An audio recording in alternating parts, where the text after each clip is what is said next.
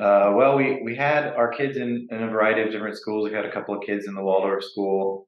We had a couple of kids at a, a local private school, and the direction that they went during the pandemic was, you know, I mean, at one point I think we had four kids on virtual programs in Like the house. when it first happened, we didn't have enough screens or rooms yeah, I mean, to like house them all. It was And uh, it, it was a a pressure cooker Yeah, and it with all these definitely, like, took us by surprise because we didn't really believe the Waldorf school would ever go online. And then they did, and we're like, oh, do we do this? I guess so. Like, and Yeah. it, so it, it wasn't anything that we ever felt comfortable with. I guess you know we started to just have conversations with other people and other parents, and and I think collectively there was a there was at least a a small faction of of folks and families that we knew that were looking around and, and watching all of the options for our children basically dissolve. It, you know, th- this isn't going to work for our kids to have to go do health screens and wear masks, and we're we're just we're not going to do that.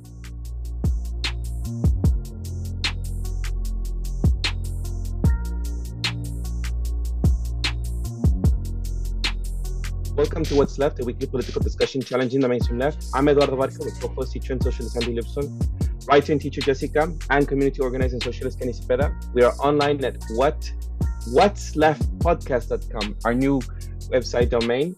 Uh, that's what's left podcast.com. You can find that link to our blog in the episode notes. You can also find our personal social media handles as at Don Eduardo Barca and at ZepDKE on Instagram, and Jess's Twitter handle as at jhomie89 please subscribe, rate, review, turn on your notifications, and share your favorite favorite episode where you found this episode. Thank you. Right. Well, today we've got two guests on What's Left. Uh, joining us from Asheville, uh, North, Car- North Carolina, and we'll be discussing with them some transformative work that they have done out uh, in education, but more importantly, in education that's an academy that's very different from the most public education and most kind of education that we know. We are joined by JD Azavari, the Executive Director and Therapeutic Facilitator, and by Jay Azavari, Founder and Music Chair. Uh, Jay Azavari has been working with trauma as both a facilitator and educator for over 25 years. Uh, in 2006, he studied vibrational medicine with Fabien Maman at the Tama-Do Institute, focusing on resolving dis- dissonances in the physical and subtle bodies. And in 2008, he was in- introduced to somatic experiencing and the work of Dr. Peter Levine. Uh, there is also JD Azavari, and she is has worked in the realms of education, empowerment, therapeutic transformation for the past 22 years. Uh, from 1999 to 2016, JD focused her efforts on being an independent midwife, midwifery instructor, and administrator of the Matron, Matrona, a holistic midwifery school. And beyond birth, JD has spent time studying and offering herself as a special education homeschool teacher, raw vegan food nutritionist, and caterer, and board member to nonprofits such as Sacred Birthing. Both have extensive knowledge and experience, and we welcome them both to What's Left and are very excited to hear what they have to share with us, especially from the Academy and their approaches and their philosophy. We welcome you both, JD and Jay. Thank you very much for joining us. Thank you for Thank having you. us. You are joining us as well from ATA, this academy that I hope that you will discuss further with us. Andy, why don't you share with us your connection with Jay and JD? Uh, how you got to know them? What was the impetus for this interview? As we're all looking forward to and are very excited to hearing their experiences and just what they have to share on today's episode. Um, well, um, I got Jay's name from a person who was on our show regularly, uh, Jake Kleisik. Um, Mhm. we know for all his work around the um, the school school world school world order book, which I think Jay, maybe you had. Is that how you knew Jake? We learned this? him Mhm. through yes through that book. hmm Yeah. And he had called me and basically said, I met some folks you really got to talk to. Um, they're very inter- doing very interesting work in North Carolina. Um, essentially, described it as a freedom school, as a exactly the kind of school that I was actually interested in potentially being part of. We're starting here in the in the Bay Area, one that was completely free of really seemingly any institutions, governmental, corporate, whatever, and was just um, and seemed to have come out of this COVID stuff, or at least that's when it seemed to come together. And I I became very interested in talking about or getting to. I reached out to Jay and said, "I heard you're doing the school. You know, would you like to talk about it?" And we talked on the phone for a while. And your story and your wife's story just sounded fascinating. Um, and honestly, I, if you remember last week, I was like, all this stuff has gone on around FTX and Bitcoin and all the stuff in the world going on. But honestly, I personally think these are the most important stories right now because we all know the world is going to hell, but we don't know what people are doing about it. And I actually think the story you two are sharing is exactly the kinds of things that I would like to be a part of, and I think other people need to be a part of, which is building the world you want to, as you want it to exist, not the world as it is. Um, and that's what I think is exciting about the Appalachian Academy of Therapeutic Arts. Um, so I'm hoping to hear more about how you started this and just um, there, as as Eduardo had noted, you you all have a, an immense amount of experience in other things that I I think we'll talk about as well potentially. But um, that's the big thing is kind of uh, your story about how you got the school up and going. What's been your experience and and uh, where do you think this is headed? Well, I think I think you said it well that you know there is a real need for creating something that we want to see in the world. And you know, a lot of a lot of the things that have happened in, in our lives have really crystallized and become clear since the pandemic. You know, that there was a lot of impetus and a lot of silver linings that had come out of those happenings over these last few years. But we have we have oftentimes reflected that this is what we've wanted to be seeing as something like this be created all along. You know, this it, it gave us a little bit more of a motivation and, and an impetus to take these steps. And it's not purely just a reaction to the set of conditions mm-hmm. that we find ourselves in. It's it's really truly gotten us in touch with the essence of what we want to see in the world and what we've been really striving for all along. So I do think that is an important point to make that you know it's really about bringing into creation and bringing into bringing breathing and life into the ideas and the true inspirations that really light us up as humans so um, you know from from my my background and my involvement with education i would say largely came through um, music for myself. I, I studied music at Berklee College of Music in Boston when in my early 20s and was involved in studying and playing jazz and then furthermore teaching music. And so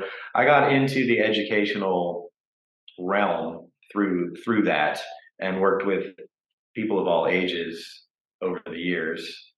And then when I had children of my own, I started to get involved in looking for ways to seek out opportunities and experiences that were different than some of the things that were available in the conventional ways.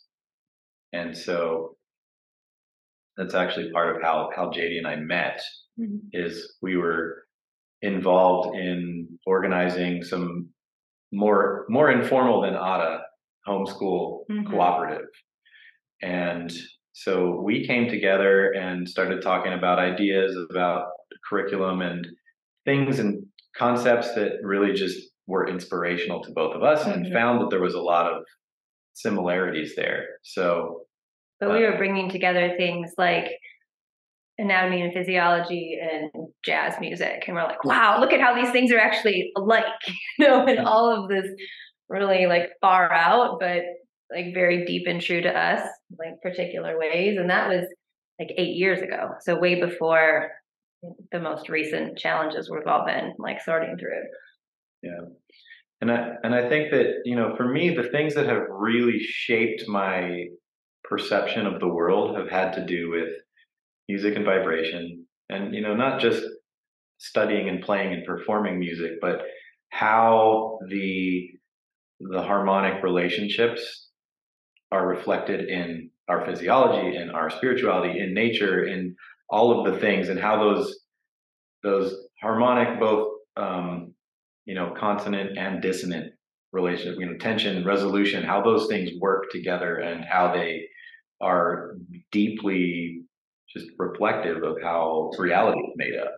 And so coming from coming from that lens and then I have had in my in my earlier, you know, life, I've had a lot of experiences working with plant medicines. And so that really shaped a lot of my perception of reality, I'd say. And so tying together different modalities and models and and seeing the correlations of how they work together is really something that is exciting to me and I really enjoy that. I enjoy looking for patterns and reflections of things that are connected to one another that may not may not otherwise be but holding holding different models together and seeking commonalities and so um, we we spent a lot of time talking about different things that you know we have experienced. Um, so, for instance, the the concept of midwifery and what it means to be a midwife and holding space for something of that magnitude had to me had a lot of similarities to the experiences that I had working with ceremonial and plant medicine space and facilitating so facilitating mm-hmm. and what that pushed in me to grow as a as a person to be able to sit with a variety of different you know whether it's emotions or ideas or um, you know interpersonal tensions and things like that and to be able to sit with that and just observe and be present with it. So if we did find a lot of well i found a lot of similarities between that role that I had found myself in and her experiences that she shared with me in midwifery. Um, so to give a little bit of context for where we were both coming from mm-hmm. at the you know inception of of this what now is Ata. And did you want to share anything about your story or yeah, background? Sure. Um, so I initially had a full scholarship pre-med was like i'm going to be an obstetrician. I don't know where that really came from at the time but that was my focus. And 18 went to a hospital birth for the first time and was like whoa what the hell just happened? I had no idea. And it wasn't the birth it was everything around the birth. And i was like i am i'm not going to be an obstetrician. That's not at all how i see myself as a person who would facilitate this huge incredible process. Um, so then I was like, well, should I be a nurse? What do I do? And um, had a memory actually of myself as probably about an eight year old on my back porch with my mom's friend at the time, who was a very iconic hippie. And my eight year old self was like, what is going on with you and the hair and all the things? But all right, you know. And I remember her telling us a story of how she had her baby at home on her front yard um, on Eight Mile in Detroit. And if I'm from Michigan, so if anybody has any context of what Eight Mile in Detroit is like, it's not a place where most people would have a baby.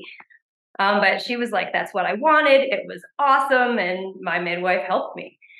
I was like, oh, wow, like what is that? And I went on a journey to really discover what that meant for me.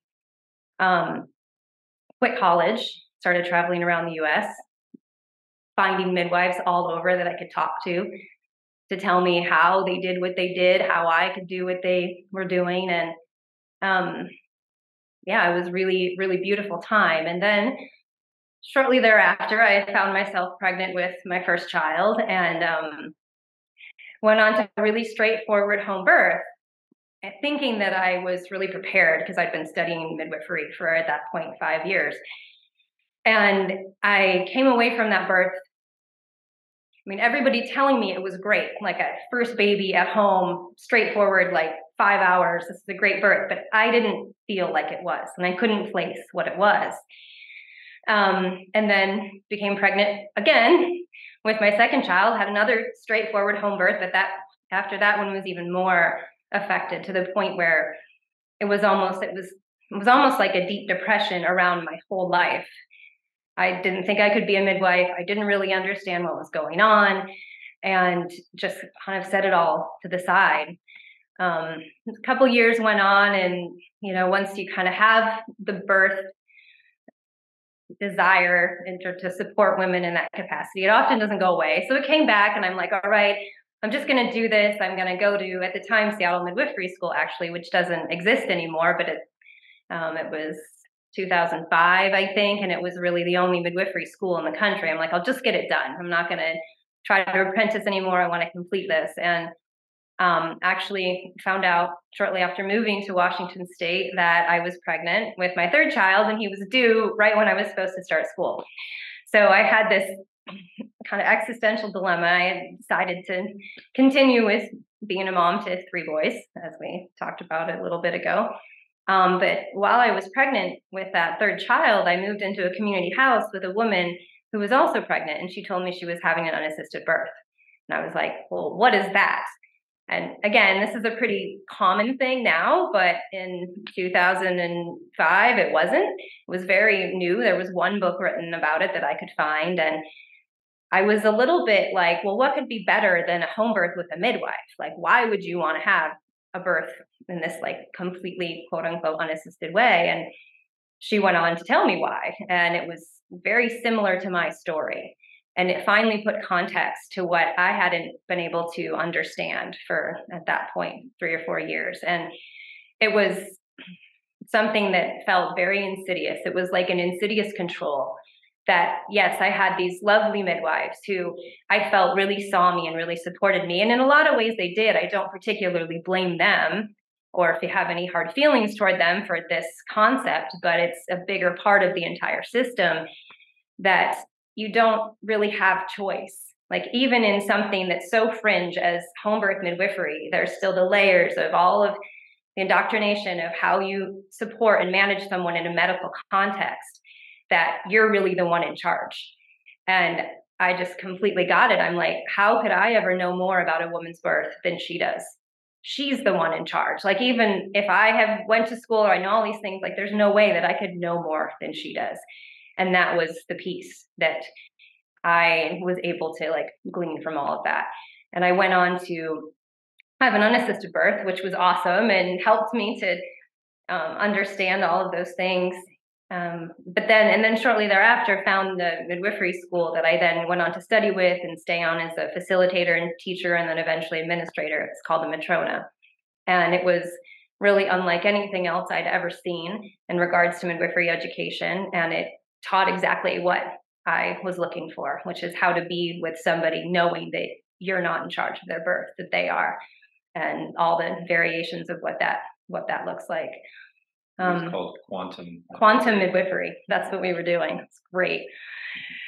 Um, so then I was a mom, and children get older, and you have to figure out what to do with them. And I knew I didn't really ever want to put them in a public school system at all. It wasn't didn't align with anything that I believed in at the time. But then what what did I do? So I looked around in the community. I was pretty young still, and found the Sudbury education model and um, maybe we can talk about that a little bit more when we get into our program. But I, I loved parts of it. Also Waldorf, like I really started to get into all these different pedagogical models and um, eventually went through a lot of them with my children as they grew and saw things that I liked about the different models, but also saw things that made me question if they were relevant still I mean, for me, I it really um, rings true to say like these models were great when they hit the planet.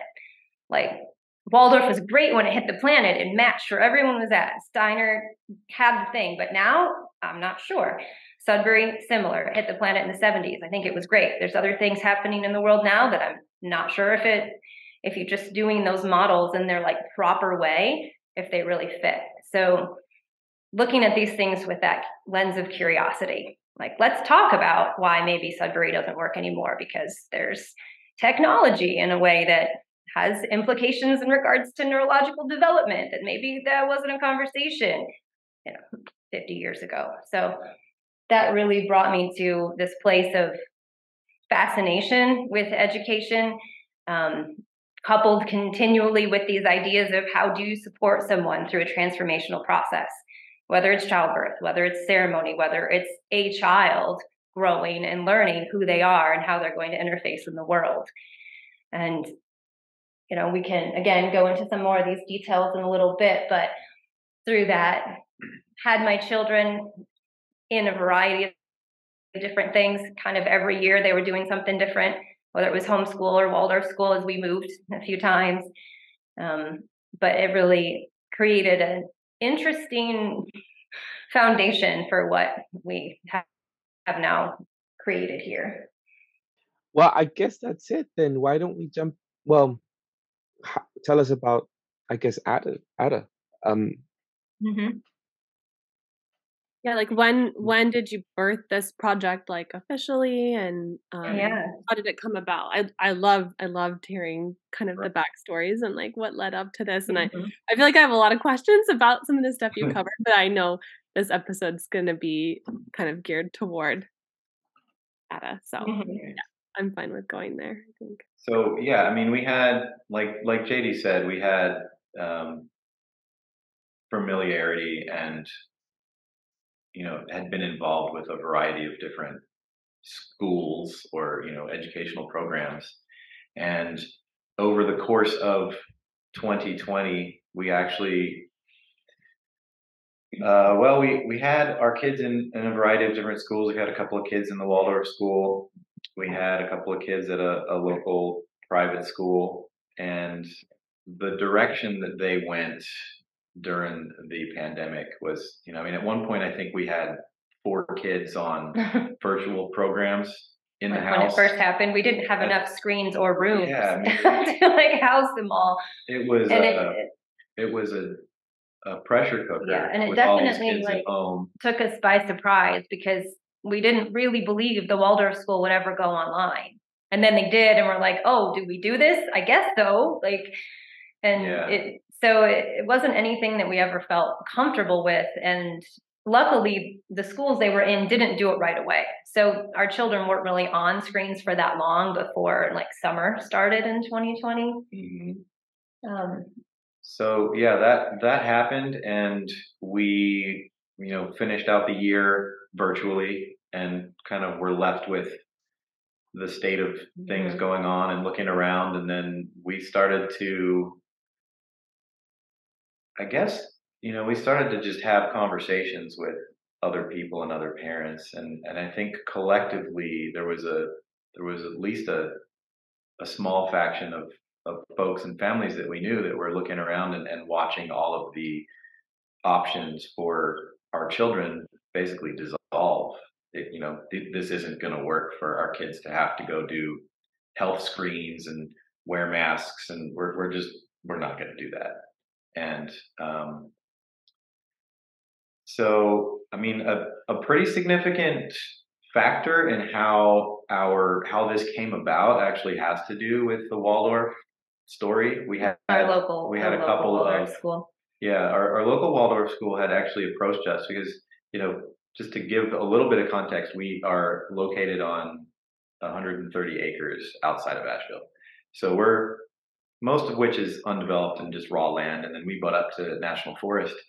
And so we were approached by the Waldorf School about doing a couple of classrooms, like outdoor, and setting up, um, you know, like tent style Mhm. classrooms, so that they could continue to do in person school Mhm. and not have to do masks. And so that was how yeah. everything started out. It was all it was all going great, and it was um, know it was pretty fantastic. We Yeah, had it was the fall of 2020, and Fall the, of the 2020. mandates at that point were if you were outside, you didn't have to wear a mask.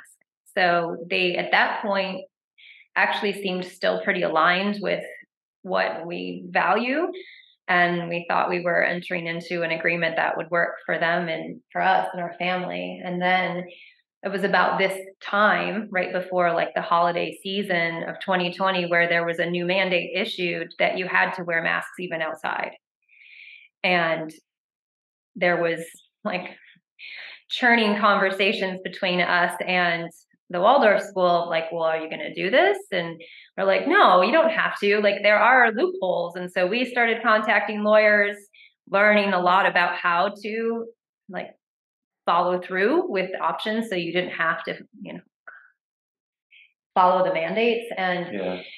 we thought that the Waldorf school would be really happy for a lot of the things that we found um, and be like, great, we can we can do this together. And you can probably guess where it's going. They didn't. And um, when the children returned from the holiday breaks, they had instituted wearing masks outside. And it really changed everything. Like the children here had a sanctuary, and the families that were aligned with us were just like so grateful because the kids would come on the land and it was like how it's always been and these children just still experiencing childhood and then once that bubble burst and my daughter came home and she's just was in tears she's like mom when the teacher went out of the classroom the kids were on desks pointing get on your mask like i'm not wearing my mask some of them on some of them off like just everything infiltrated Lord of the Flies. Yeah. You know, it was and so I think that was unfortunately the beginning of the end of our relationship with the Waldorf school because it just kind of continued and then um, the shot came into the conversation, which we don't support, and we're really shocked that they did. And I mean, at this point, knowing where AWSNA, which is the national organization that oversees Waldorf schools, like they've very much gone in that direction. Like they're agreeing with everything in the narrative, and so our Waldorf school now is in in that place. And um, Well, it was it was an interesting time. It was it was a very challenging time um, in the sense that we were in constant conversation with a lot of the faculty and a lot of the families, and seemingly like we were finding out, like you said, we were finding out all of these seemingly great news. Like, okay, we have the private thing going for us, and we have the spiritual thing going for us for sure. the- like that. the um, the idea of a faith-based organization came to us, and so we were really excited to share that. And um, so there was there was a lot of mixed reviews, or feeling like we're we're talking and bringing a lot of really exciting news, but it being kind of falling on deaf ears.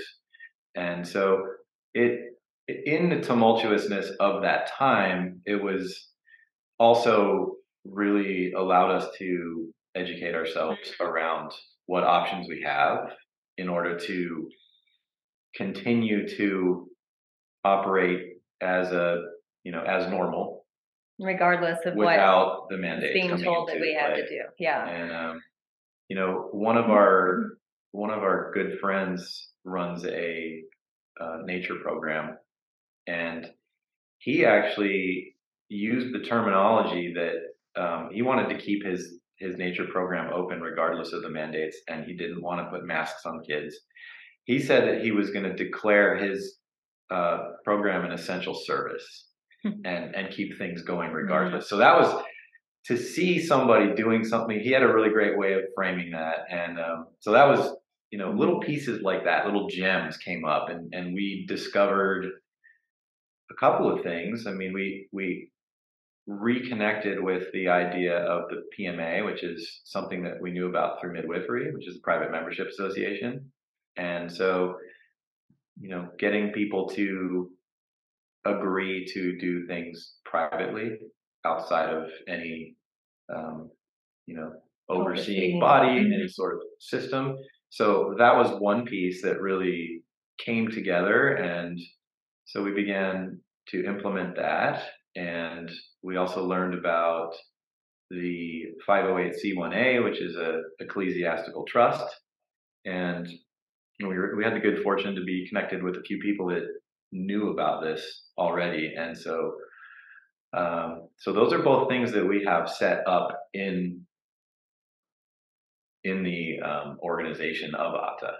And so as you know, things ended Mhm. with that school year, with the 2020 school year, 2020 Okay. going into 2021. Um, that was when It was actually with the the man that he mentioned that runs the outdoor nature based program, he's a good friend of ours, and it's called On the Forest Floor. And they actually hold the majority of their programs on our land and have for six or seven years. And so he came to us, and um, interestingly enough, it was also from a bit of a desperate place because when he said he didn't want to put masks on kids in the woods, about 90% of his staff who had been with him for almost 10 years quit.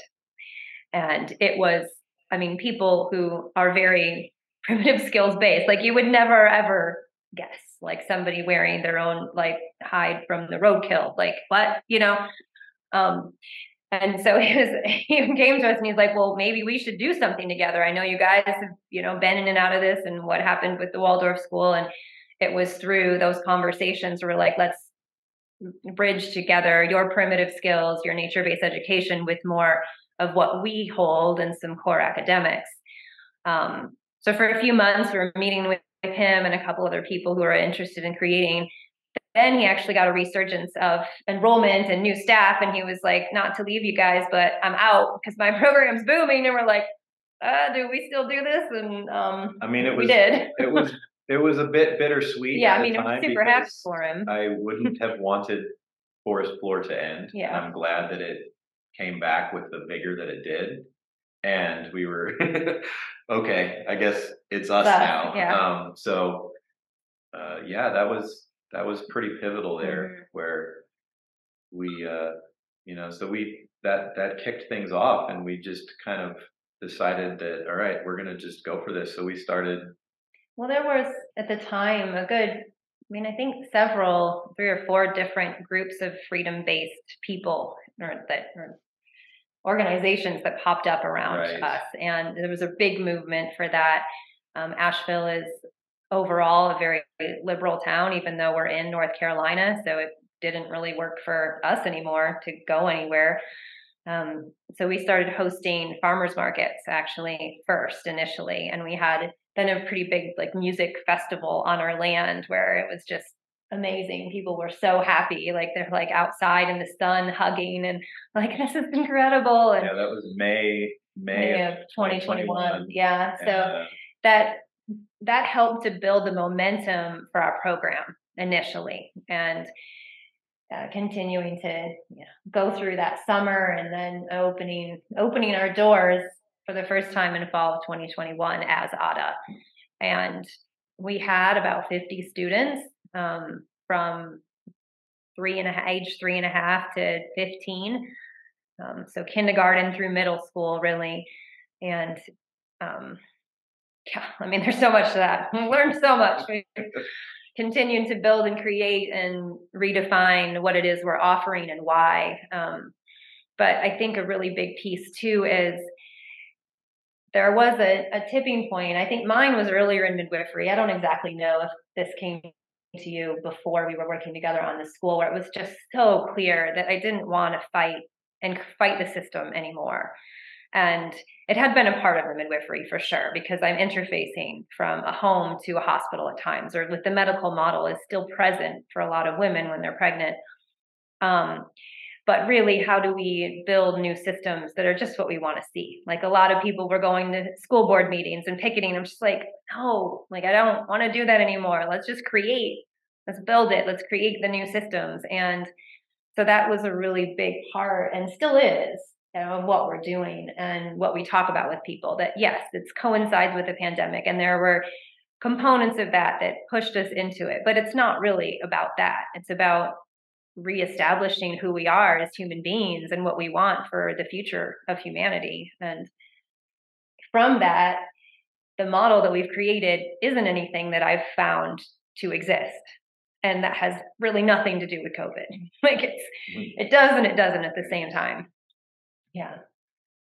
Yeah, and it was it was definitely a um a balance though of there was so much unknown with Mhm. continuing forward with okay, we're gonna we're gonna continue to hold space for children and families to come together in the way that we were viewing as like this is our basic human right to be together and to be in person and to be doing things and at, at that time, there was a lot of unknowns as far as what are, what's the blowback going to be. Mhm. You know, are we going to have people picketing Us. yeah. us, and are we going to have?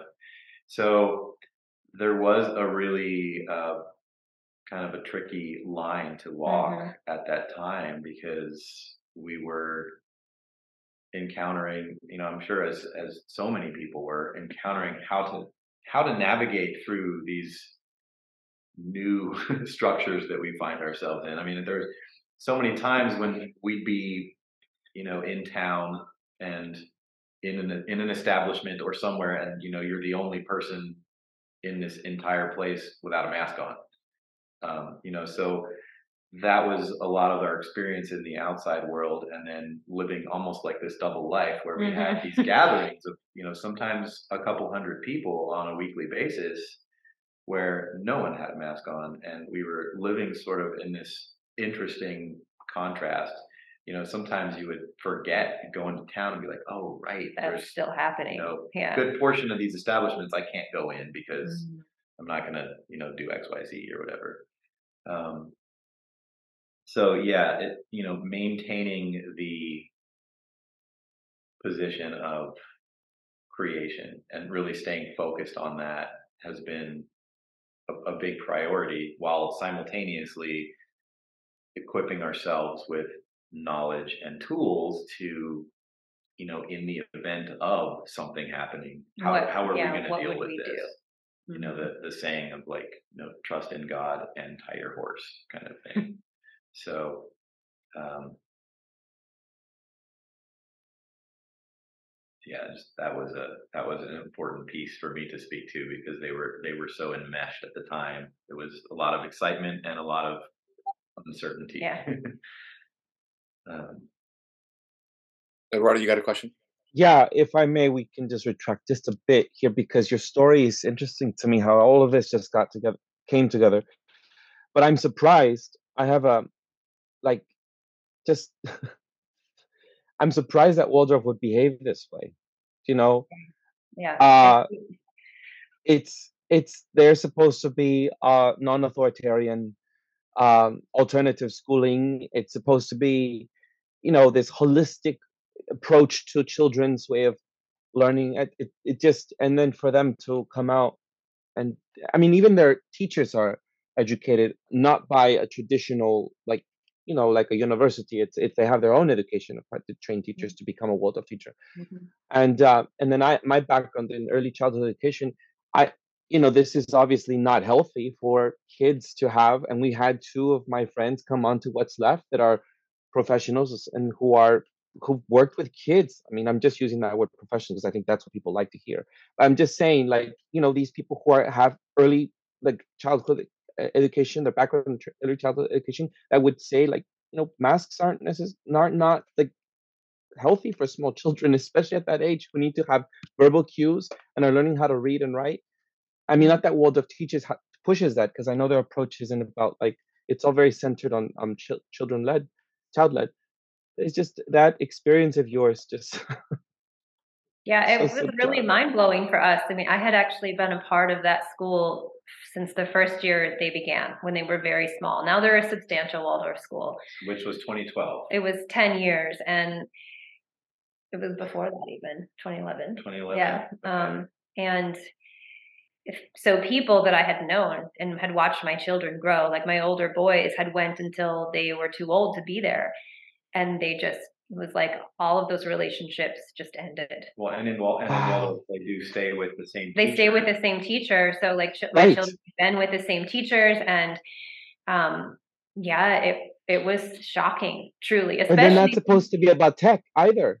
yeah, yeah. And like they went online and thinking thinking that we still had like some connections and they were not really going with all they were actually the only Waldorf school in North Carolina that wasn't masking in the fall of 2020. So they were still like fringe and we are like, great, like we're gonna get through this together. And then when that shifted, it, it was it was really tough for us and for our children. They actually when um I mean, we talked a little bit about how much we'd share about this, but I do think it's relevant. Um, that when we started to speak out about the shot, when act, when that came into the picture, which was the end of the school year of 2021, and we were like, we do not support this on this property.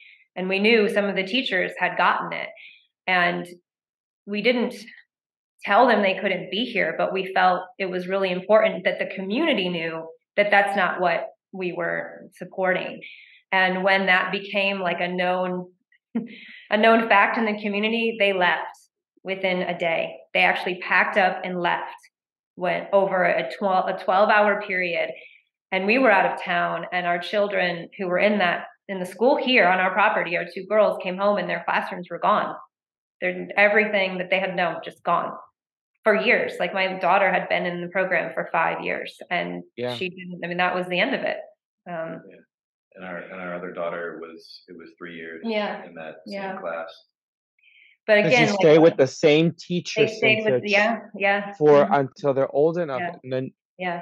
But again, like then looking at the whole organization of AWSNA and these things that just don't match up. Like how can you hold the philosophies of Rudolf Steiner and then think that you should put a mask on a child and it just use tons of tech. yeah, yeah. So of the like of the original students um that joined you, Mm-hmm. were they co- I mean, were some of the Waldorf Waldorf students and families um kind of sticking with you from there or were people in the community finding you through like the music festival or like how Yeah. did you initially kind of get this off the ground especially given that it sounds like there was actually quite a lot of hostility in your Mhm. surrounding community There was the aspect of these larger freedom communities that then connected to ones across the country that I think were really helpful. And I, last year and this school year, we've had as many people move here from other locations to attend our school than local. From Costa Rica, we have somebody coming from Italy right now, from Vermont, New York, Chicago. Um, so it's been, it's definitely been West Coast, yeah, an, an interesting mix of local people and then people coming, traveling here. Um, we do have a couple other alternative type schools, or they're not really schools, but whatever we call ourselves, homeschool organization. I don't know.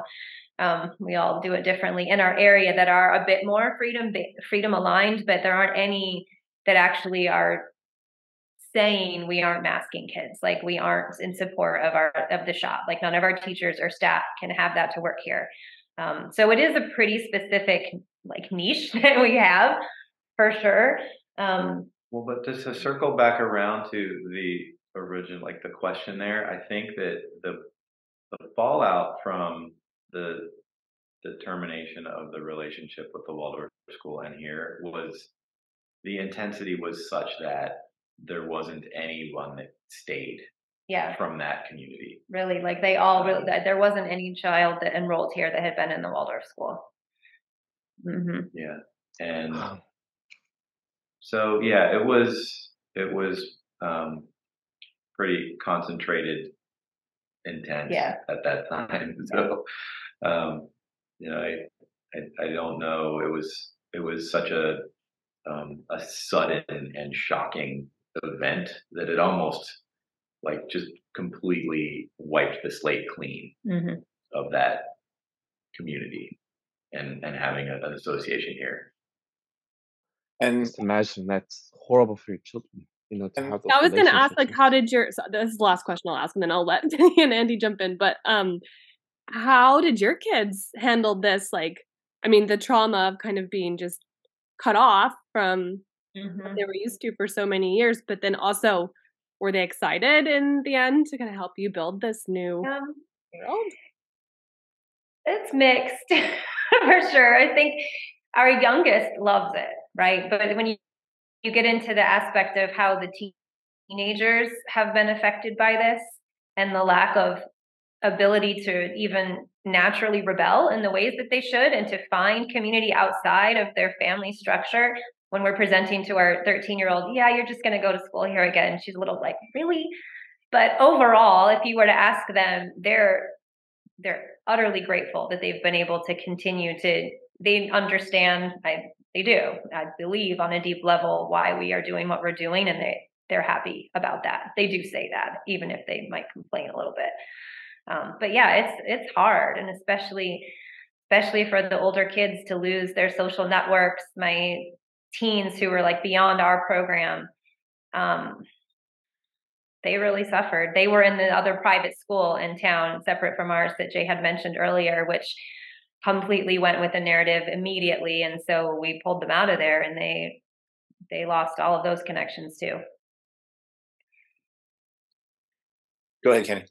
Um, so I'm curious. As, so you you've spoken uh, about Waldorf. Uh, I've heard that school before because one of some of my nephews went there for a bit, and I saw the change. You know, uh, once they stopped using technology all the time.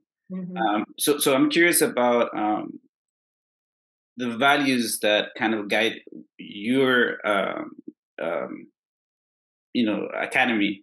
And uh, so, what are some of the principles that that, that, that you know you exercise in, in your vision? Yeah.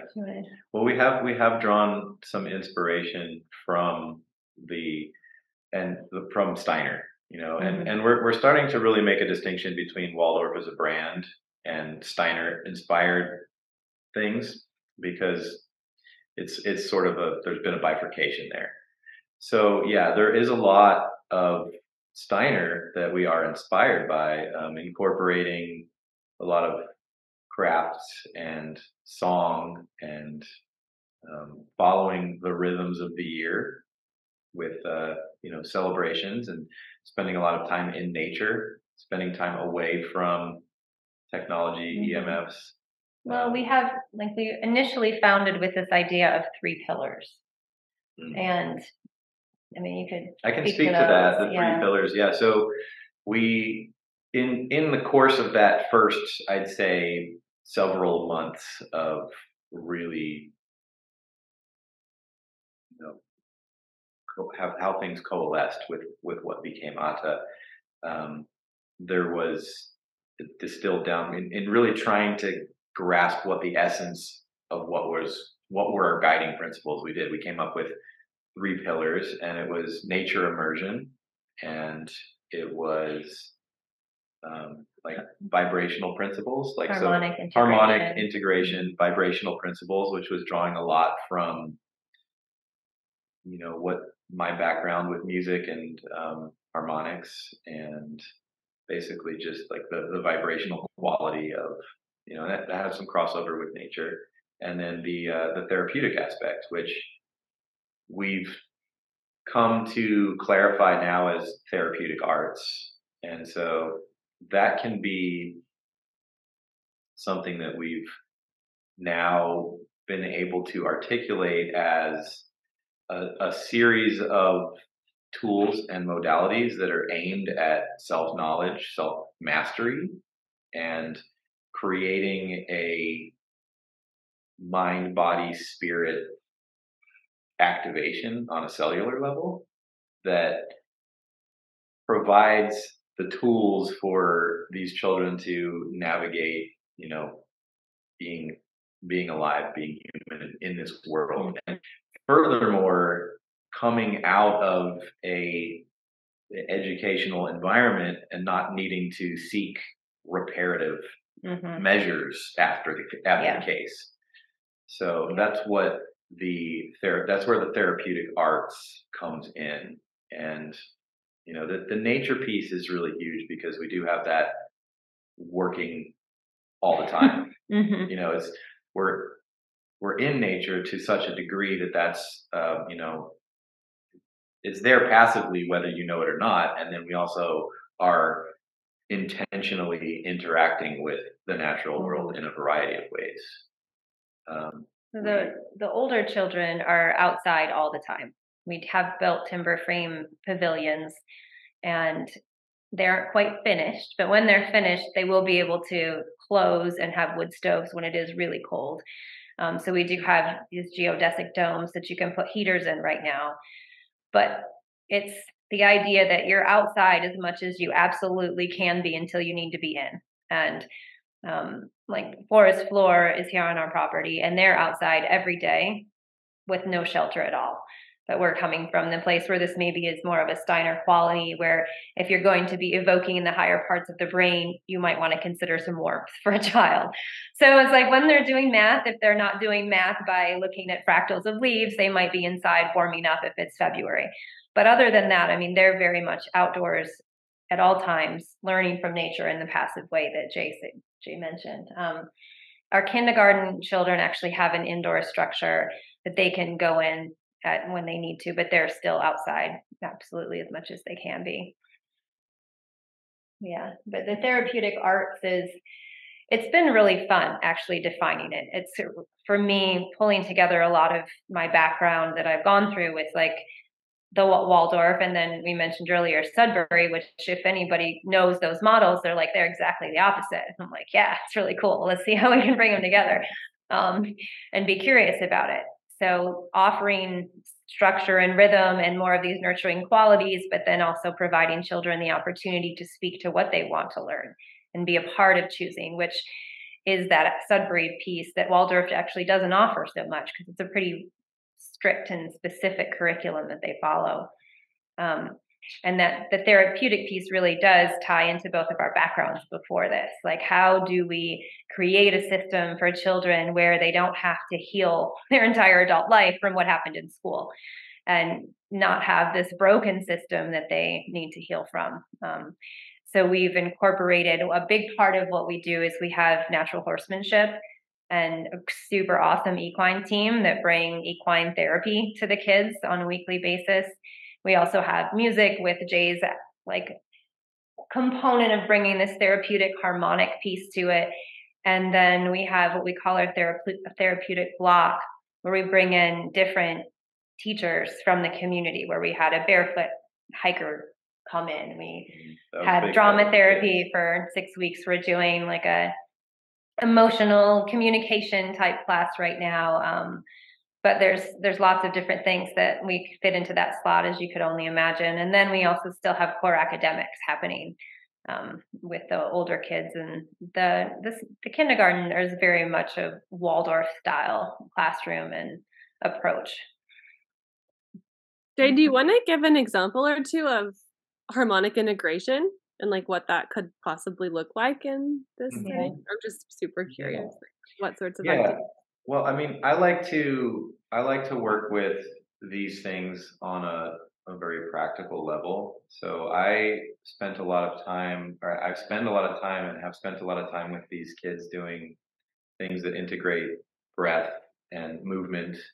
So, um, you know, I, last year we did a lot of uh, qigong with the kids and used the six healing sounds. So you have vibration, you have breath, you have intention, and you have movement working together within the body, and you have a series of exercises or movements that you work with and you learn, and it it correlates with different organ systems in the body. It correlates with different the different seasons of the year, and and I mean I I'm a fan of five elements, um, you know, Chinese medicine, um, and so it's it's really about connecting the different pieces of ourselves together and then seeing how they match up with the reflections of the, the larger cycles of the natural world. And so, you know, things like movement and song and then interaction with, you know, how does this apply to things that we can take with us? And simple simplicity in the sense that it's it's attainable it's within grasp. And and i bring the same aspect into my my music class in the sense that I don't know for right now I'm working with the the baritone ukulele which is a four stringed instrument. It's the same tuning as a guitar minus the the two lower strings the two bass strings and so I like to approach the this instrument, you know, this is this is the particular lens that we're studying music through, but approaching it in a way where it's offering accessible tools so that every kid can make music. Every kid can create music. It's it's akin to how I would approach reading and writing. it's akin to how I would approach mathematics, where these are tools that we have available to us, and over the course of human development, they're things that we have to interact and express and calculate and um, you know make sense of both human interactions together, but also how do we construct our model of what the world is. And so offering music in this way where it's very accessible to everyone and, uh, and almost you know I'm, I'm subversively working with this idea that music and being a musician and playing music isn't this exclusive thing that we sit and watch somebody do. It's something that we all do like we all speak. Like And we all think. your heart beats. How you walk you know it's it's um, integrated into our physiology the the the um, the harmonic relationship of the distances in our bones in our hand in our arms to our body and all of those things are also reflected in the intervallic relationships that are found in the common pieces that make up music as we know it um, harmonic progressions, melodic contour, all of these things. And, I, and I'm not getting too deep into these concepts with the kids, but I'm more just working with it on a, a level where I'm striving to provide them tools so that they can immediately have access to the nuts and bolts of what makes up music and how that, you know, integrates into our ourselves. so it's a it's a work in progress and it's um but it's a it's a big passion of mine and so I enjoy working with that. So yeah, that hopefully that answers the question. Yeah. Yep. Some of the questions that come up for me now um, are like, given up, I've come from a brick and mortar public education background, which is definitely not Waldorf, um, or not.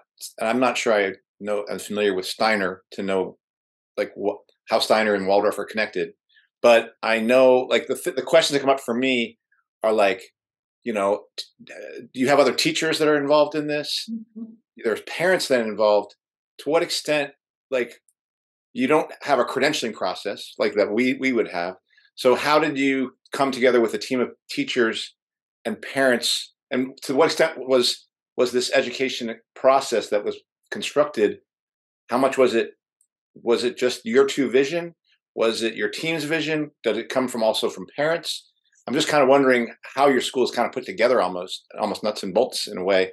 And secondly how normal our public education schools striate children based on age and what they say are grades and we keep Mm. them separated. Um, how does your school deal with that that breadth of ages? Because that's one of the challenges that i've seen for some of the freedom schools and the one here in, in the bay area luminaries struggles to really break out of a of a freedom education experience beyond elementary you know once they get into middle school and high school they really struggle to integrate those those students.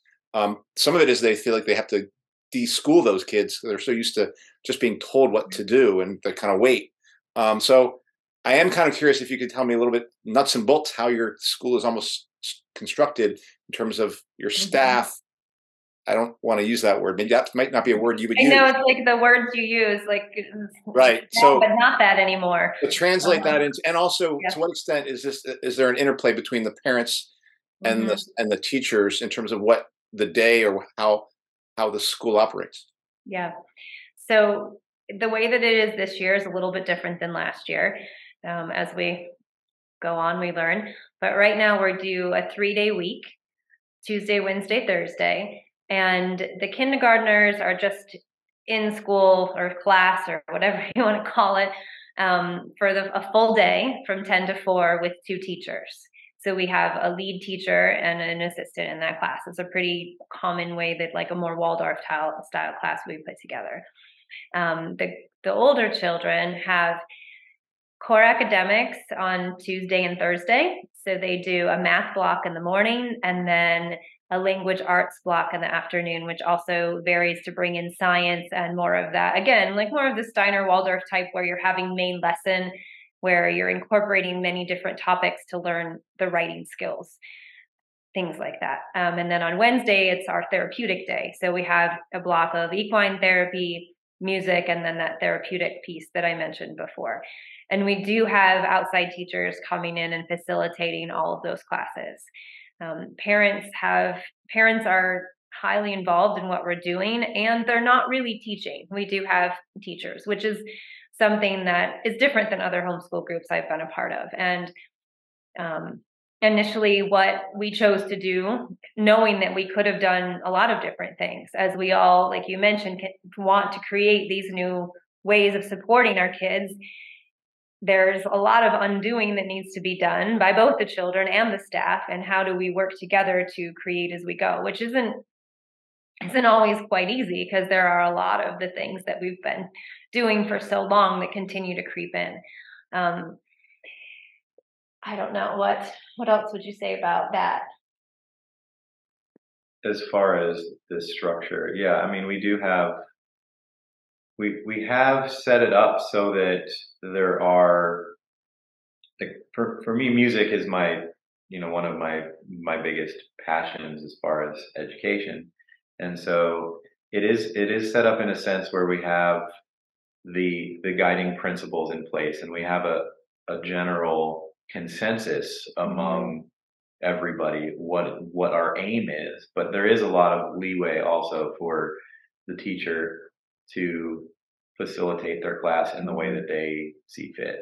Um, you know, there's there's enough of a congruence there that we have a certain amount of just trust and faith Yeah. that they know how to do what they're going to do and that their genius is going to come forth and shine and then that's going to be contagious to the kids Mhm. and so that's how we have really tried to set that up um, Yeah, we we we chose consciously to create a program where parents could drop their children off. That's what was the collective desire of the community around us at the time. Um, but we do have parents who come in and offer a subject for an afternoon. Um, we have regular meetings with our parents to hear their feedback on what we're doing. Um, I had a thought, but I lost it. Um, we also, well, one of our one of our facilitators. I mean, we don't necessarily call them teachers. I don't know the right word, like mentors, facilitators. Um, but she is also works with Forest Floor and then works with us. So she brings a lot of the primitive skills also to our curriculum with the children, where they are roasting things over fire in a traditional Appalachian way while they're also writing a story about it at the same time. Um, we did create our own set of evaluations because at the beginning of the year, and we're learning what that looks like because it is, I guess we've found it to be important as we continue to see what we're creating to be able to show, well, is this working? is it something that is bringing, you know, creating children to have these skills that we'd like them to have along the way? So we're building an evaluation system that it's pretty flexible, but it's I think it's been helpful for for everybody involved. Um, and as far as like the credentialing piece, I was never a licensed or certified midwife.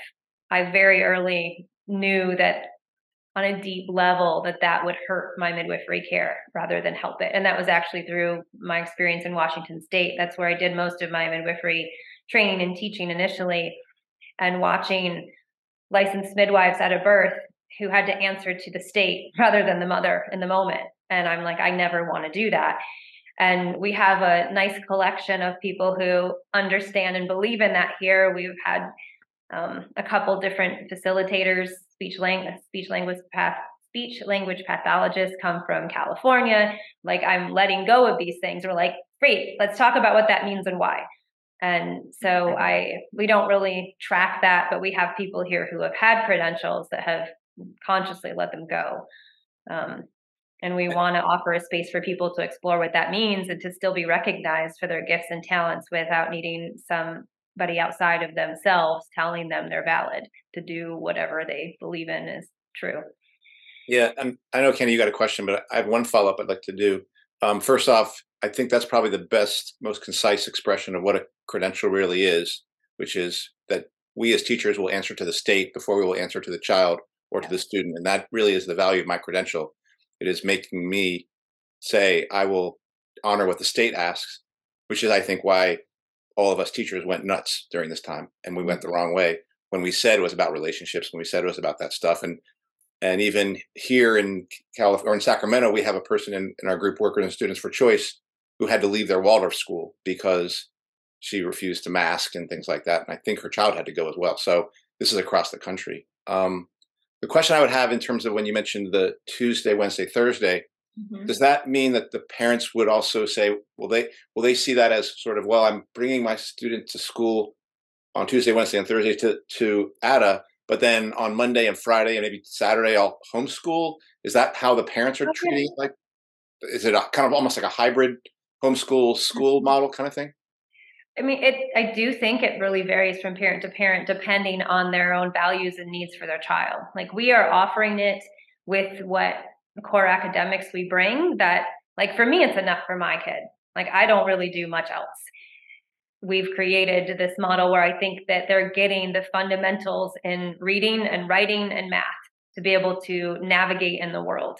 Beyond once you have those things, to me, you can learn anything you want, and that's kind of that's what I want you to do. I want you to then be fueled by this inner desire to learn more about a science or to get deeper into grammar theory because you want to write a novel, that kind of thing. Um, there's other parents here who believe in more academics for their kids and they do supplemental tutoring, something or whatever they might do at home. There's parents who actually would like less academics than we do, and we work with them too.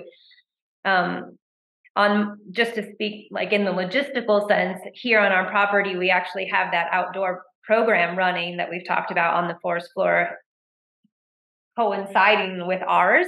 So there are children who actually enroll in forest floor on monday and or friday. So they could be here five days a week um, we have actually quite a few children on monday doing that so they are also in this other program together on mondays but Well, and last year we had a four day week. We did. We did Monday through Thursday, Mhm. and we did that based on another local school that was doing a four day well week. not a school but a homeschool Okay. type cooperative Well, yeah. another program that like was ours. doing a four day week, and it seemed to be appealing to a lot of people to Mhm. have four days um, instead of five. Give a little bit more. and now we're like well three days like why not? Um and Um, it's yeah it's been great in that sense to just continue to unravel the structures that we think we need to be inside of and then be like does this work or does it not work? Like this year we went from 10 to 4 instead of 9 to 3 and all the parents are like yay and i'm like really? You don't need a child here at 9 they're like no. I'm like well i don't either.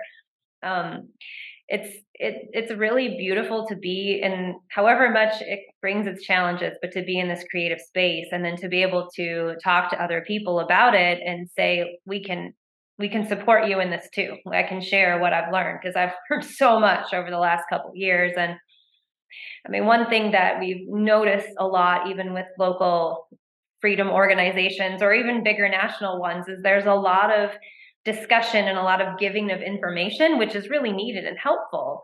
But then what do you do? What do you do with that when you have a kid looking at you at the kitchen table like, I'm bored? And so that's something that we really bring to the conversation with parents who come or the staff that we have is like, how do we build these systems rather than just talk about what needs to change? And we definitely don't have it all figured out, but it's really awesome to to meet and connect with other people who are in that process and to troubleshoot the challenges that that arise. I think it's so interesting just the amount of unraveling we have to do as Mm-hmm. just like who decided that kids have to be in school five days a week and Mm-hmm. then just never question it, right? Uh, Yeah.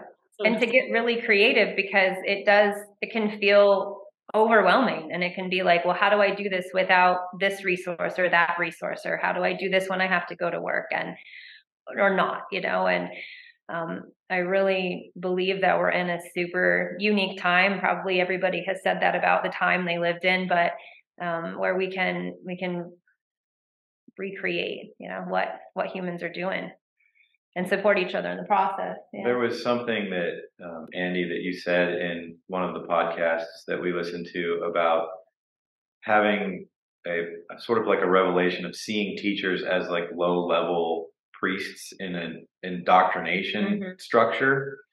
and so it is it is really interesting the the things that we're because like we're creating something we're not really trying to completely obliterate what has come before.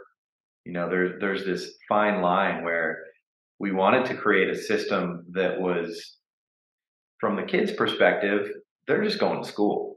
You know they're not they're not thinking of all of these things on a experiential basis of like oh i'm in this experimental program that's a hybrid of this and this and that they just like you know they get up in the morning they go to school and then they come home. And so we have this unique vantage point of seeing the behind the scenes of, of what's going on and really striving to strike this balance of what we're continuing choosing to can carry on from the systems that we've become so accustomed to and become so reliant on. Because there like there are a lot of families that want to drop off their kids at Mhm. school and then pick them up at the end of the day. And so you know trying to really find the pieces of that that that work for you know our demographic. And then you know we are also really invested in you know outreach as far as helping to establish these types of things for whatever that will look like. You know the, the, the model that we're working with is malleable and scalable to really anywhere and so um you know working towards because no matter how much we do here, we can really only cater to so many families and so many kids, and this is going on everywhere. So it's it's important to continue this process as far as connecting with folks in other parts of the country, other parts of the world, and you know sharing some of the the really valuable lessons that we've learned along the way, and then you know ho- hopefully learning in the process from other folks other places but to really continue to disseminate this idea of um, you know whatever this whatever this is collectively that we're doing here which is feels really deep and important Mm. and, and almost beyond just like a single word description so I'm I'm curious. Um, is what is asked of the parents in order for their kids to participate, and and maybe a follow up question would be, uh, how do you fund you know programs, or is there any significant funding needed, you know, in order to carry out these activities? Yeah, it's that's been that's been a challenge for sure. I mean, we do we do charge a tuition, you would say, but it doesn't cover it really doesn't even cover the operating costs. So it's been a huge labor of love for us. That that's all we've done. Probably 12 hours a day for the last two years is try and determine different ways this thing can work. Um, we can't get a lot of the traditional grants. One, because we're not a private school or even a charter school or anything like that. And two, because we're offering things that most organizations don't support at this point. And even like we have a little we have an event coming up. We're doing like a what we're calling a sovereign supper where it's like a, we've had a chef volunteer their time. We've had a local farm volunteer meet you know give us meat things like that to just create a beautiful fundraising event and we're getting shadow banned everywhere. Like i just got two more pictures of how our pages got taken down from here and from there and so it's really tough for sure. Like um, we went to Jay and I went to the Weston A. Price and Children's Health Defense conferences that were back to back in Knoxville in October, and it was amazing to really to interface with people that um, were really excited about what we're doing, and like, hey, throw us throw us a couple thousand because we don't want to shut down. Um, we need to be able to keep this going. So getting the word out, sharing it, because no school operates just from tuition. Like there are always other funding sources to keep things going. Um, so we're looking at potentially different ways to even operate our structure next year if we have to, to keep something happening if we can't do it the way we're doing it right now. But yeah, it's, And so, I mean, as far as what's asked of parents, we Mhm. have, you know, we have tuition, we have a couple, you know, we have a certain amount of volunteer time that's, Mhm. that's required from each uh, family. And so we're working with trying to, I mean, we're really aiming at trying to make this thing sustainable Mhm. and ultimately regenerative. Yeah. Um, but it is it is a bit of a, a puzzle that we're in the midst of trying to solve right now. So Mhm. And you guys do like a sliding scale for your tuition We too, do. right? Yeah, we do. Do a Uh-huh, lot of we- a lot of people take advantage of that or Yeah, for sure. And we offer some like exchange in tuition for extra volunteer time. Um, we do offer like tuition remediation for people who are teaching. Um, Yeah, and I will say, like last year, one of our lessons with you know having pretty much double the number of of families that we had, we've I'd say we were a lot more fluid and learn, you know, allowing things to happen in ways where we're, you know, we can help you out, we can, um, you know, we can accommodate you, and so that's been something that we've had to be a little bit more discerning around this time around.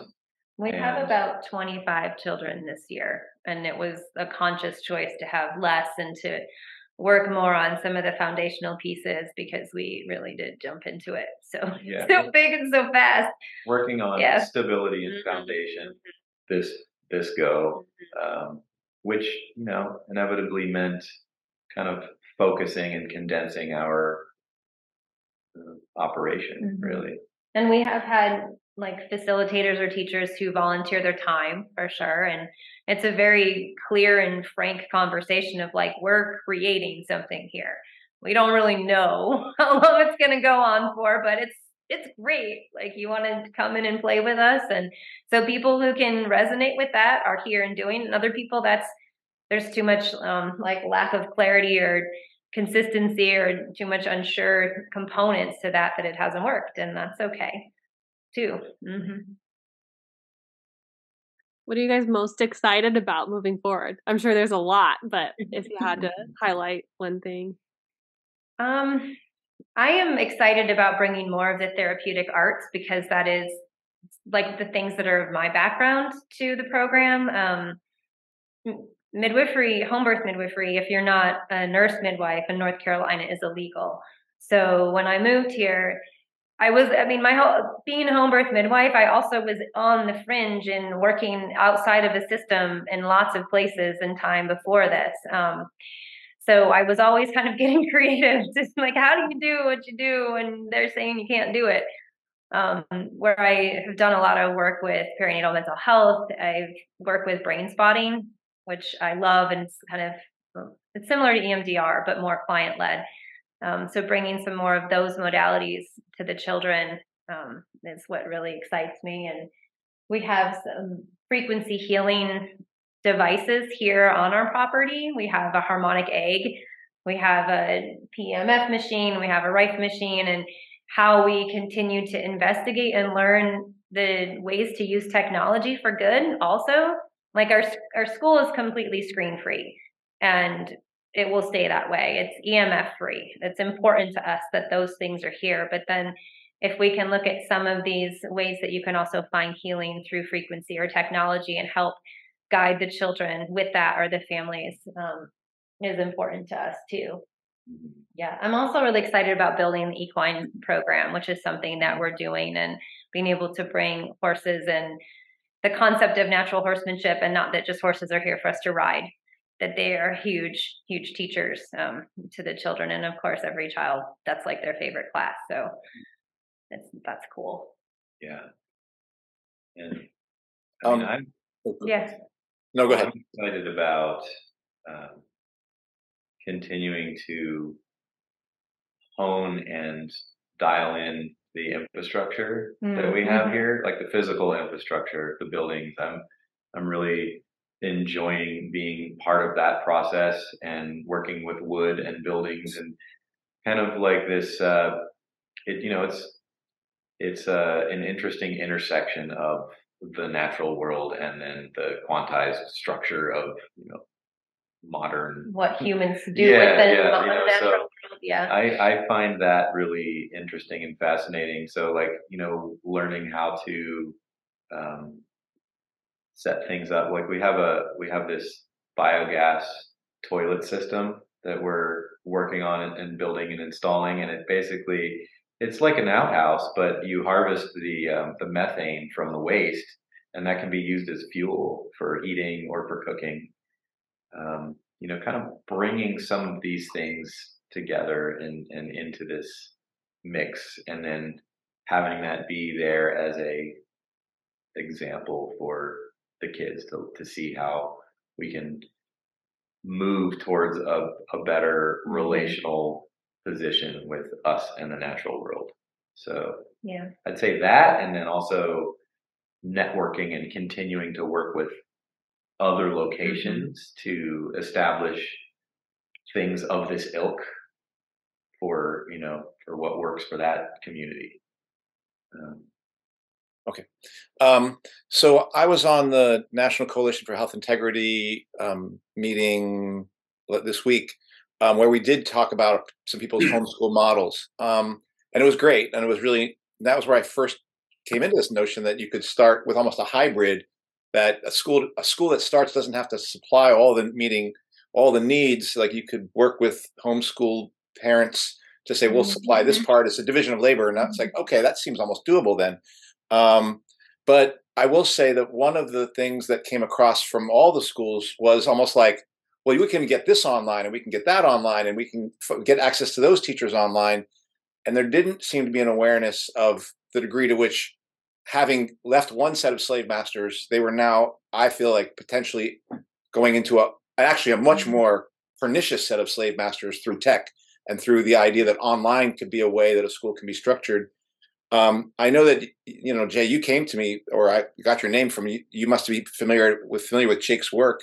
I'm wondering if you can speak to your own feelings, both spiritually but also in terms of politically, about the role of tech in education, um, based on uh, just based on anything. I'm wondering what your feeling is because currently I'm now feeling like all that has to go um, and can't be a part of the educational process or has to be minimized as much as possible. And then in the future, if we're ever going to have a real world, it'll have to be eliminated. Um, but I'm kind of wondering where you both come from on on that feeling in terms of the role of tech in education. Yeah. I- I mean, it it's a it is a it still feels like a bit of a conundrum to me. Um, you know, we we largely have not incorporated or we haven't incorporated all, any no, technology no. into into our system right now. And I do feel like there's some interesting things going on with um, you know technical technology that is using frequency to work with the human organism. But- Yeah. Um, you know, we we work with a, a gentleman that creates, um, you know, orgonite and copper. Um, I don't exactly know what to call them. There's, I could grab one off the wall and show you real quick. Yeah, we have some of those as well. Like there's these little little Yeah. things that kind of minimize or Yeah. swamp frequencies. I mean, we're So these are beautiful. I mean, they're they're beautiful. They're gorgeous, Mhm. and we work with with these in our buildings and our spaces.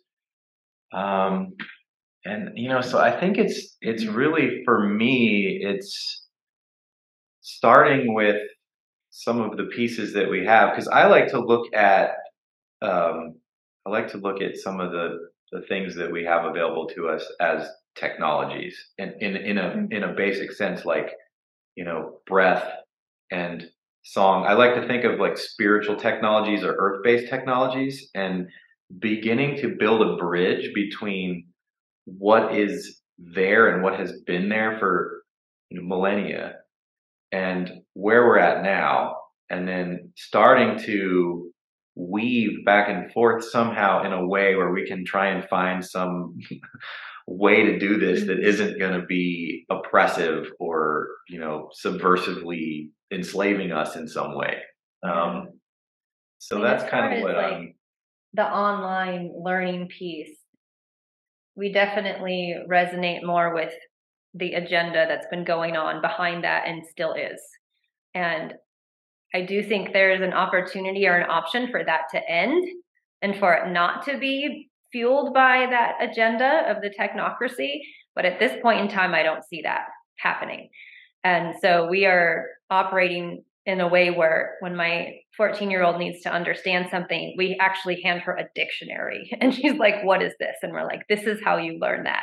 Or an encyclopedia. Um, we don't at all really facilitate the children or encourage them to get on a computer to learn anything. We get books from the library and we talk about the importance of keeping our books around because that's also something that's going away. And how will we continue to teach and share knowledge? Because there's also the potential for all the technology just to stop at some point. We aren't in control of it. Somebody else is in control of this computer working right now. It's not me. I didn't create it. I don't run the internet. So, what do we do if that stops? And so, for us, we are working in a way where that can stop and we'll still keep going, other than not being able to do Zoom calls. But how the children are learning has nothing to do really with what they can get or find on a computer. And I feel okay with that, knowing that out in the world when they're not with us, it's still everywhere. So I don't feel like I'm depriving them of it or they're going to end up stupid to technology. I haven't ever seen that happen with any child around me. Like they still know because I do I do believe there is that piece of like when a child comes in, they're aligned with what's going on. Like, why can my four year old run my iPhone and his grandma cannot. Like there's something in us that's like coming into the planet at this time and understands mm-hmm. things in a different way. It's just how it's been manipulated, at least for us, we believe, used in a detrimental way, which very much aligns with like the work of John Kleincheck or Charlotte Iserbyt or all of that. Like, and it's something that I'm not 100% clear if all of our parents are on the same page, but I talk to them about it. I send them John. I mean, I go. I know he goes by Jake. I've just didn't meet him until recently, so I'm still saying John. Like I'll I send them all this podcast on THC, and I'm like, listen to this. This is why we're doing what we're doing. Um, and I think, yeah, I mean, for me, that's really important right. to talk about. It it is for sure because we do we do have, and you know, going back to the um, what we experienced with the Waldorf school there was this attempt to eradicate any interaction with technology. And mm-hmm. and what we witnessed with our, our boys, our older boys, is that it almost created a vacuum of then the desire for it, right? Having this how we coveting of this yeah. thing, whether it's like video games or, or whatever, and them needing to kind of find a way to play that out for themselves, mm-hmm. and then hopefully come back around to a place of uh, which in fact they have, and which they, is they have. pretty awesome. Really amazing yeah. It was really. Like, I, there, I was. I mean, there was pretty nervous for a while there. Years where they were out of Waldorf school, they were homeschooled, they were in some day programs that were saying, you know, use the internet, search for things, that kind of stuff, and letting them. And then now they're telling me, yeah, I actually was playing video games all that time because you wouldn't let me. But now I don't because I see what it did and I have the foundation that was created without this that I can understand how it can be really detrimental to a person. So yeah, I mean it's it's a fine line there mm-hmm. because we don't we don't want to create a like a vacuum yeah. like that. Um, and then also there's like I don't know if you read any of the book Glow Kids. That's just fascinating about. I mean there's a, mm-hmm. there's a few different books. There's a movie out on how technology affects the human brain and children and learning. But um, yeah, it's it's intense stuff for sure, and I really don't recommend it. you know, and trying to find ways to do it without that because we still are humans with lots of knowledge to share. And really, it's that desire to share through story that's been co opted by a computer but it's just a story that we're learning that we used to learn around a fire, but now we learn through a Wikipedia search. Um, and you I might mean, one of the oh, I was just gonna say quickly, anyone like one of the questions that I've asked myself a lot when I'm thinking about this question of tech and you know, is it just like all evil? Is just the who benefits, right? And if we're talking mm-hmm. about screens and you know all of the software and learning module technology that they use in mainstream education, right? The answer to that question is certainly not the student, Yeah. like on Yeah. so many levels. But if we're, I mean, I guess it depends how you define tech. But you know, I mean, if we're talking about harvesting the methane from the bathroom, right? I mean, that's tech, but that like who benefits, right? The earth, the community, Mhm. wildlife, everyone, right? If we're talking about the beautiful, was it orgonite or Mhm. Mhm. pulled? Like, you know, it's the craftsmen or the craftswomen. It's the people who get to use that, right? So I don't know. That's that's a helpful. I don't know. Maybe not a panacea, but a helpful like question that I like to ask myself. Mhm. Mhm. Um, one thing, just to, are you familiar with Alison McDowell's work as well? That Yeah, yeah. because she's been particularly around this issue of resonances and harmonics. That's been an area that she's been looking into as a Mhm. way of understanding what the our rulers are up to in terms of what they're getting into to try to understand how to control Uh-huh. people. They're looking much more at it in the way that you're looking at it, Jay. you know, like this humans are constructed this way, and Yeah. it's it's pretty amazing um, what she's um, un finding. In addition to the- her her ability to kind of see through what's going on with the the technocratic takeover kind of stuff. Mhm. Mhm.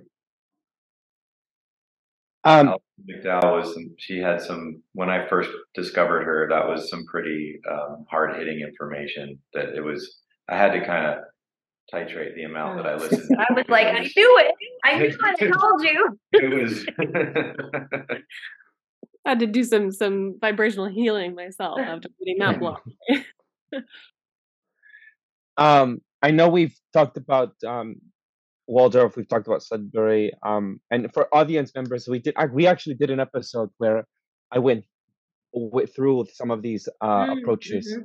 So we'll share a link to the episode uh, where we did talk about even Summerhill in the UK and unschooling movement that Mhm. I, I learned about in the UK. And so when you talk about Sudbury approach, like is this this is one of the alternatives, like you the meshing of the democratic approach where kids are Mhm. uh invested in what hap like how the agreements are are done in in in your in your um, educational paradigm or your your space Yeah. uh, um, so do they have a democratic vote? They decide, they make choices, and it's very socio-political, Mhm. actually, right? Is that what you all do? Yeah, we do a lot of that. Um, the children work to decide their the parameters, their boundaries. At the beginning of the year, we have times where we circle back around to that. I mean, it would be rules, but it's not really rules, agreements, those things. And we're like, are these working? Are they not working? What would you do differently here? Um, and then also their ability to, like I mentioned earlier, request like what they're learning about and be a part of that process um, which has been really that was important to me and i think has been really like the children love it. They love to be able to feel like they are important in saying what's going on for them. Hmm And so grades are not a part of this way of. we do like a hybrid of a narrative type evaluation that we've created is but we don't we don't have grades no. And then two things i think. One is like also this this whole thing about the brain and how it affects children developmentally. We also have another episode where we invited two uh, other professionals like these two um, child development specialists that people can also look at that see how tech like shows how tech really affects children's development Mhm. uh the part where i'm i'm very curious uh so that's the link we'll, we'll add a link to the description but the part where i'm very curious because normally waldorf at least here in san francisco and other areas that i visited like even in mexico we have waldorf schools but these schools are normally tend to be left leaning communities Mhm. and so I don't know if you know where I'm heading with this, but like when the whole unmasking and the whole like during the pandemic, it really drew the lines for a lot of people Mhm. that you were either like anti-vax conservative Mhm. Trump supporter. This is the way people Mhm. thought. And I'm not, I've never voted for Trump. I've never and I was called a Trump supporter at one point myself. yeah And then so it's like I I that's how people blank and white started labeling people. So I'm curious when the split began and you all created this um this approach, this this this space for children to be in a more very holistic environment. What kind of students and families started attending? Did were they left leaning, right leaning, so to speak, according to the U.S. American Mhm, uh, way of seeing um, the whole COVID and and pandemic uh, view? Well, it, it, what we've what I found is that in even in a little bit of a larger context than just in within ATA, is that there was these groups that that were forming around you know freedom and and things like that, and so there was these meetups, and I would find myself in these interesting combinations of of people where there would be um, you know good old Southern boys along Uh-huh. with like Asheville New Age hippies Uh huh. you know people that are you know they've got semi-automatic weapons and Trump stuff going on, and then there's other people that have um, you know personally like JD and I we don't have any political affiliation. I I really look at it as it's a, a puppet show, and that I don't really see any point in making a distinction between left and right as far as like Mhm. political affiliation. So I was actually able to speak the uh, I don't know the conspiracy, the art of conspiracy language with a lot of these people, whether they were newly awakening to these things or whether they'd been involved in it for you know I've been involved with conspiratorial ideas for you know 25 Long, years or something yeah. and since I was a since I was a teenager.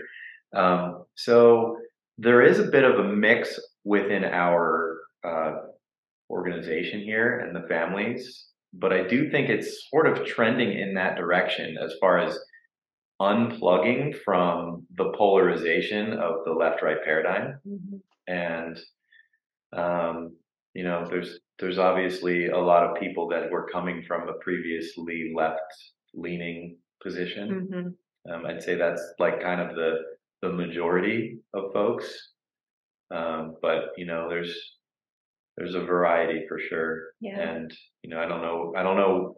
uh, It'd be an interesting conversation or poll to take within our community Mm-hmm. to just see what folks' journeys were Mm-hmm. and what their trajectory was and where they would state that they are now. And we I'd- have I'd a really yeah a really that. large variety. There was a family visiting today. They were like potential a potential family coming. So they were asking us like, "What's your parent body like? What do they do?"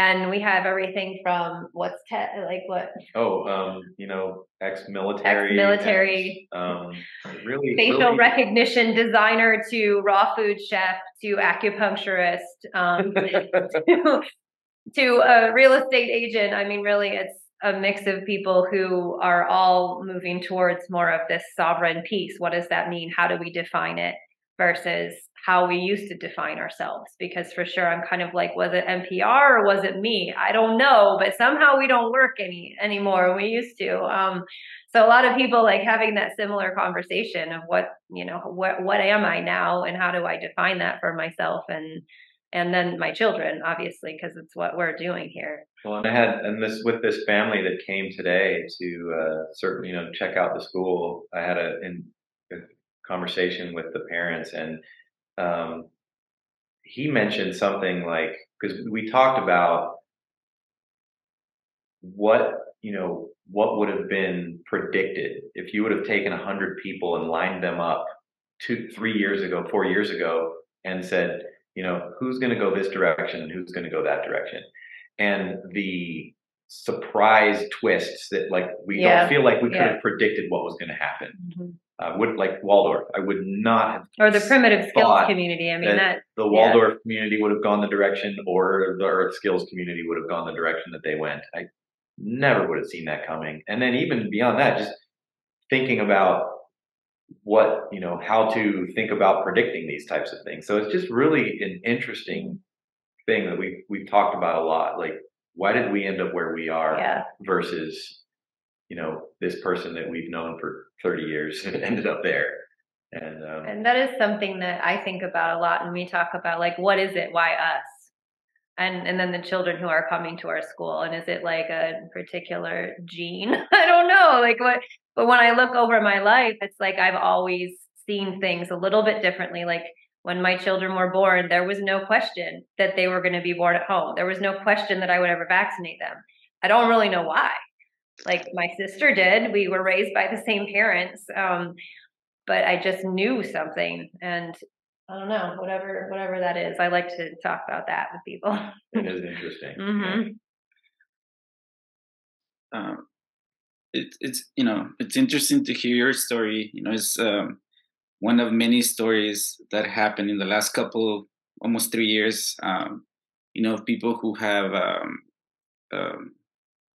faced these like new structures right? Uh, or i guess maybe not so new maybe these structures that you know uh, are uh, the, the, these oppressive structures right? And and so i guess my, my question is about you and your and your families you know um, we all had uh, some sort of break from people you know in our communities at work uh and obviously like families are important and, and i'm curious as to you know what especially because you did this project where according to some you know in this narrative uh, you were endangering kids you know did you face any of that um you know accusations from family members or you know h- how did you manage that um, Yeah, I mean, it feels like that's been really delicate for each of us individually and family members that are close to us that have done different things. Um, uh, initially, last year, as far as in context with the school, there was a family who enrolled that were separated, the mom and the dad, and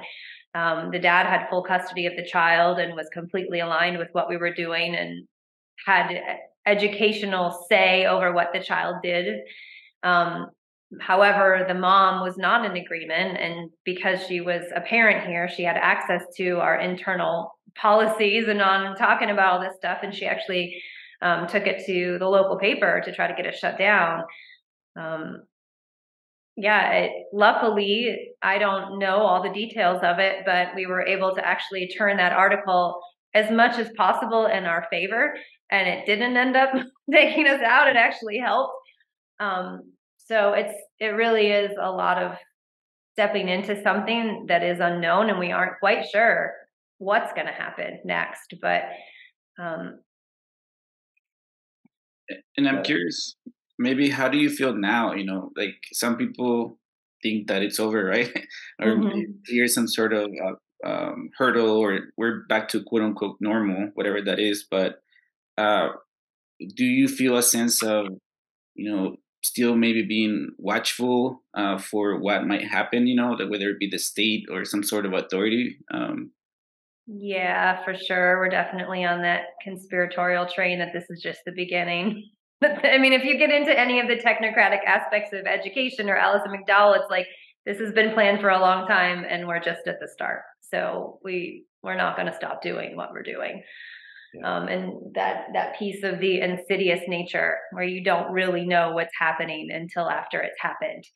And how to like predict work on that like whether it's prediction or like seeing before you're it's too late. Yeah, I mean, I, I look at it like the the large, the global experiment was a huge success in the sense that whoever's you know behind this got really great intel about how the population is able to be controlled and manipulated, Mhm. and so you know we've we've learned some some difficult lessons along the way. We've had some some successes, and um, you know it's it's definitely just more clear that we've got a lot of work to do.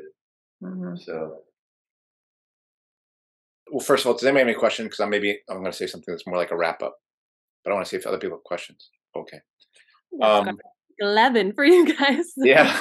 Um, I'm impressed. it, first of all, it's been amazing to hear your story. Um, and JD, to, to the center part, I wrote this down when you were talking about your background and, well, your orientation from midwifery of that question for you of like, who is in control of this? Like, I feel like that question has been has been nagging me this whole time, you know, like during this last few years. And it seems like that's been a question that's been on your mind for your entire life. And the both of you, I would say, are have done an amazing job of staking out, of doing the kind of thing I hope to do in, in my community here. Um, and it's very um, inspiring. I'm I'm glad we made contact because I'm I am really hoping that both not just our channel, but the work I do here can do the same sort of thing that you folks have done over there in North Carolina, which is allow people who are wondering who is in control to say, "Now, how do I get in control? How do I get in control of my life in, reg- in regards to, and I love the way you put it, Jay, these transformative experiences, Mhm. because somebody else has got an idea for me, um, and it's not good. So I, I'm just really glad we got a chance to interview you. Well, I'm so grateful for the opportunity, and it's been really fun talking and getting to know each of you Mm, and sharing this. Yeah. Yeah, it's been a I pleasure. wanted to add too, just um, obviously we'll link your website below, but just to encourage people because I know we have a lot of listeners who are whether they're parents or teachers, former teachers, mentors, whatever, are interested, you know, like a lot of us here are in Mhm. transitioning to something else. Um, I feel like your website does a really amazing job of just kind of articulating, you know, your your values, and then there's even like a sample, you know, schedule and stuff like that. So I feel like if you if you found the interview interesting, um, you might draw some some inspiration from it. So check it out. Yeah, and I've been doing pretty regularly monthly calls, like just with people who want to talk about this and continue to build whatever networks we can to support each other in the process. So that's something that, yeah, you can get to through the website. So we currently have a 50 50 raffle going to support AUTA. Tickets are only $5 and it's virtual, so you can do it from anywhere. And the drawing, the winner will be next Friday, December 9th, after our Sovereign Supper fundraiser Where do we buy the tickets? on our website under Holiday Raffle. So we'll put that in the link, and maybe I've talked to Brandy about making a contribution. And that's Appalachian slash academy.org. yes. we'll link it. Do you, you have anything you want to suggest to families or other educators or other people who are interested in this work? How would, if they were to do any like anything like this for kids, for communities, what would be something that you just perseverance, like because it sounds a lot like this was so much work and experimentation, and the consistency and the perseverance to get through all of this and the attacks. I can just imagine the divisions Yeah. you know, weathering all of that is just anything you Right. want to share. Well, I mean, I think I think for for us, we looked at what we had as available to us as far as you know resources and resources, yeah. passions and things like that, and like you know, I want to really reiterate that the lessons that we've learned and the tools that we've gained along the way, I feel like along with our you know our outline and our structure can be really reproduced at a scalable level to you know a, a smaller program um, a larger program but really based on the individual and what lights them up and then knowing that there are other people around. And you know you Mhm. i feel like you gotta maybe you know it's going to be different everywhere. We've got the laws in north carolina the way that we do which kind of work in our favor in this in this capacity. But you know starting with what you've got and then building from there. And i think that, that that's what way that this can be replicated. And I think doing the work to figure out what it is that you can connect to that's like your genius, the thing that really lights you up in relation to some type of school structure, um, and trusting in that, trusting that you can step into something unknown. And because it is, I think that for a lot of people, it's really scary to let go of these structures and to trust like how is this going to work? What's going to happen? And that we're really just at a time where it's just do it. Like like just do it. I have, I was on a call with another organization a person that's like let's talk about starting new school systems and it was a somebody pretty well known so there was about 100 people on the call and they were all talking about starting something. But i was really the only one that actually did it and i was kind of like what?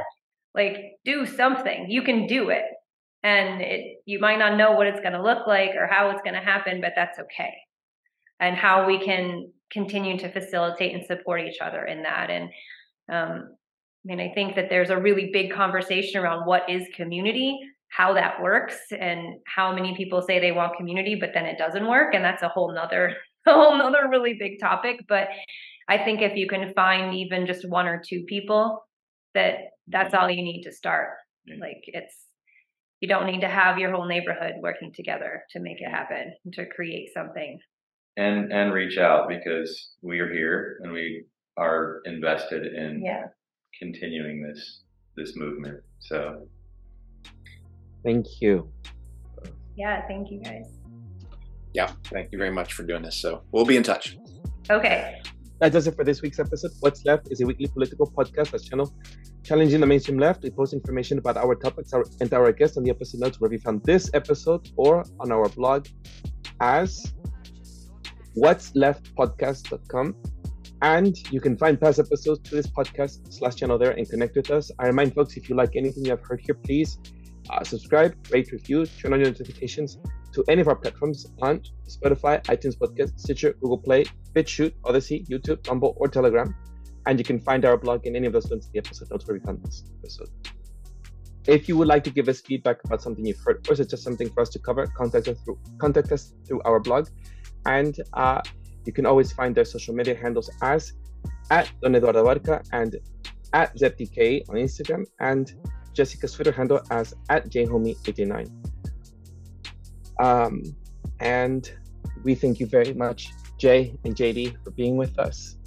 Uh, it was such a pleasure having you both, and we'll hope to see everyone, uh, the team, uh, Jessica, Kenny, and Andy, on the next episode. Thank you all very much. Ciao.